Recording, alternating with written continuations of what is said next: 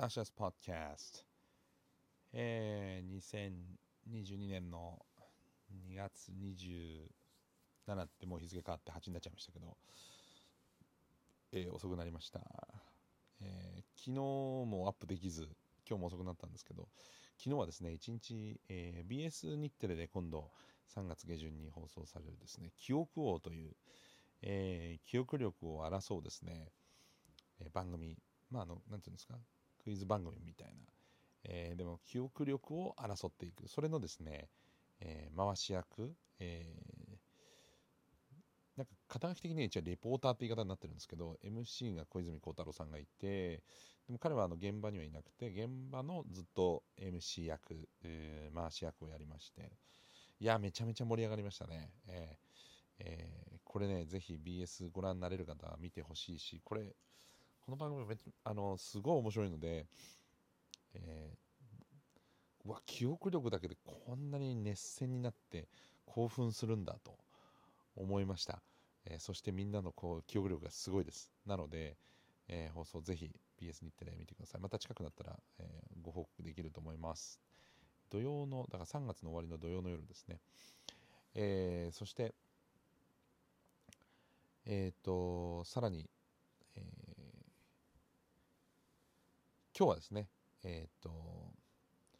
そうあのちょっとプライベートで、えー、トリークロスアドベンチャーというですねこれあの厚木の近く、えー、神奈川県の、えー、ところにあるですね、えー、施設なんですけれども、ま、あのいわゆるアスレチックの施設ででここはあのちょっと東京近郊でちょっとこう外で遊べるえー、面白い場所ないかなと思って調べて行ってきたんですけどめちゃめちゃ面白いですね。もうとにかくどういう施設かというと自然の山の中の起伏と木を使ってその木の、えー、ところにこう台とか作ってその間をですねロープでえー、いだりとかいろんなロープだけじゃなくて、えー、たまにこう、えー、木のですね板とか、えー、あとはなんだろうなボルダリングみたいな、えー、ああいう何ていうんですか足場とかで、えー、コースになっててで、えー、いろいろこう進んでいってちゃんとハーネスもつけてハーネス最初につけてでそれを自分でこう引っ掛けながらやっていくんですけど、えー、で、えー、各コースのそれぞれ最後にジップラインがあって一気にスワーッとこう気持ちよくえー、滑り降りていくんですけどこれねあのデンマーク人の、えー、ヤスパーさんという人が、あのー、作った施設らしいんですけど今日本人とも話しまして、えー、本当にそのなんかあ行った時になんかドイツの森に来たなって感覚に近かったんですよ日本というよりも。でなんか本人に会ったらそれはデンマーク人で超納得したんですけどなんかこう雰囲気全体がその施設とか全部こう日本人がやってる感じじゃなくてヨーロッパっぽくてちょっと懐かしい森に来たみたいな、まあ、高い針葉樹林みたいなところもあって、えー、であんまりこう最初に説明のビデオを見るんですけどもちろんあの、えー、スタッフの人たちがあの見守ってはくれてるんですけどそんなに詳しく説明もしなくて、えー、自分で考えで攻略しながら進んでいくと。で、えー、ハーネスも自分でこう、えーと安全確保していってそのルールもあの自分でこう守ってやっていくんですけど逆に守らないと危険なので、えー、そこは最初にあの説明されるんですけど、まあ、でもそこもこう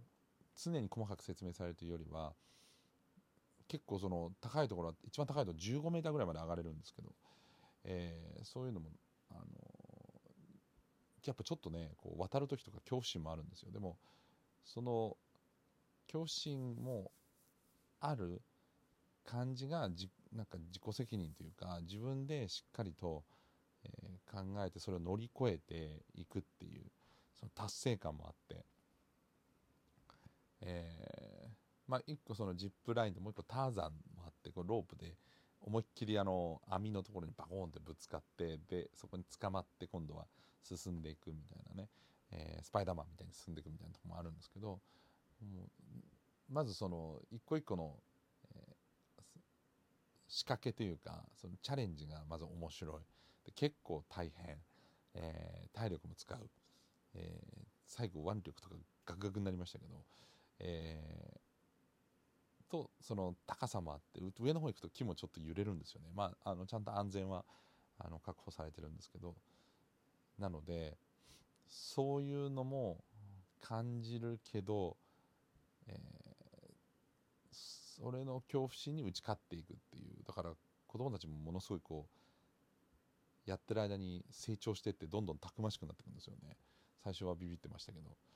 えー、僕もあの下見たら怖いんで、まあでも前にあのマカオでものすごいバンジージャンプしてからちょっとかなり度胸がつきましたけど、えー、まあでもあんまり下を見なければそこまでに恐怖心は湧いてこないんであと必ずあの、えー、ハーネスとあの引っ掛けてカラビナでコードが必ずラインがつながってるので、え、まずあのその辺の安全はしっかりしてるので、え、まあ、万が一足を踏み外したとしてもぶら下がれるようになってますから、えそういった意味でのあの恐怖心はあっても本当のあの危なさっていうのはちゃんとルールさえ守ってれば大丈夫なのでいやかなり穴場だと思いましたね、えー、見つけて行ってきたんですけど行ってよかったなと思いました。でさらにいいのはあのー、周りがあの温泉施設ですぐ隣にも、まあ、何軒かあるんですけどあの出てすぐ徒歩圏内徒歩って言ったって1分以内ぐらいのとこに温泉宿があってでそこの、えー、このトリークロスアドベンチャーに行きますと割引券ももらえるので、えー、それであの日帰りであの疲れた後はですねお風呂で汗を流して温泉使ってで、えー、気持ちよくなって帰れると。もうなんか帰りたくなくなりますけどね。泊まっていきたくなりましたが、えー、なのでちょっとナイスな発見をいたしました。はい。からの、えー、今日は帰ってきてあの毎週楽しみにしている真犯人フラグの18話を見ましてまたその展開かと、まあ、本当はあの、えー、これもね考察の僕もいろいろ動画を見ていて、えー、話したいぐらいなんですけど、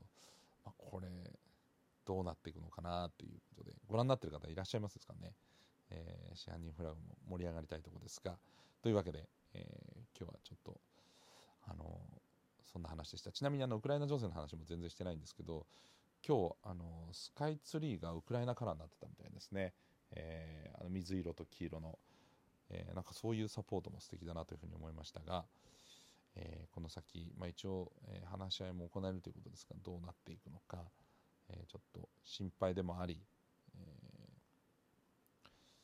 まあ、いい方向に進んでたらいいなというふうに思うばかりです。ということで、えー、さっきキャス今日もお聴きいただきありがとうございます。えっと Google Podcast、Amazon Podcast、えー、そして Apple の Podcast と、あと何言ってないですか？えー、Amazon、Apple、Google、Spotify か。はい。えー、ぜひ、え、お聞きになっているもので、え、登録をしておいてください。ありがとうございました。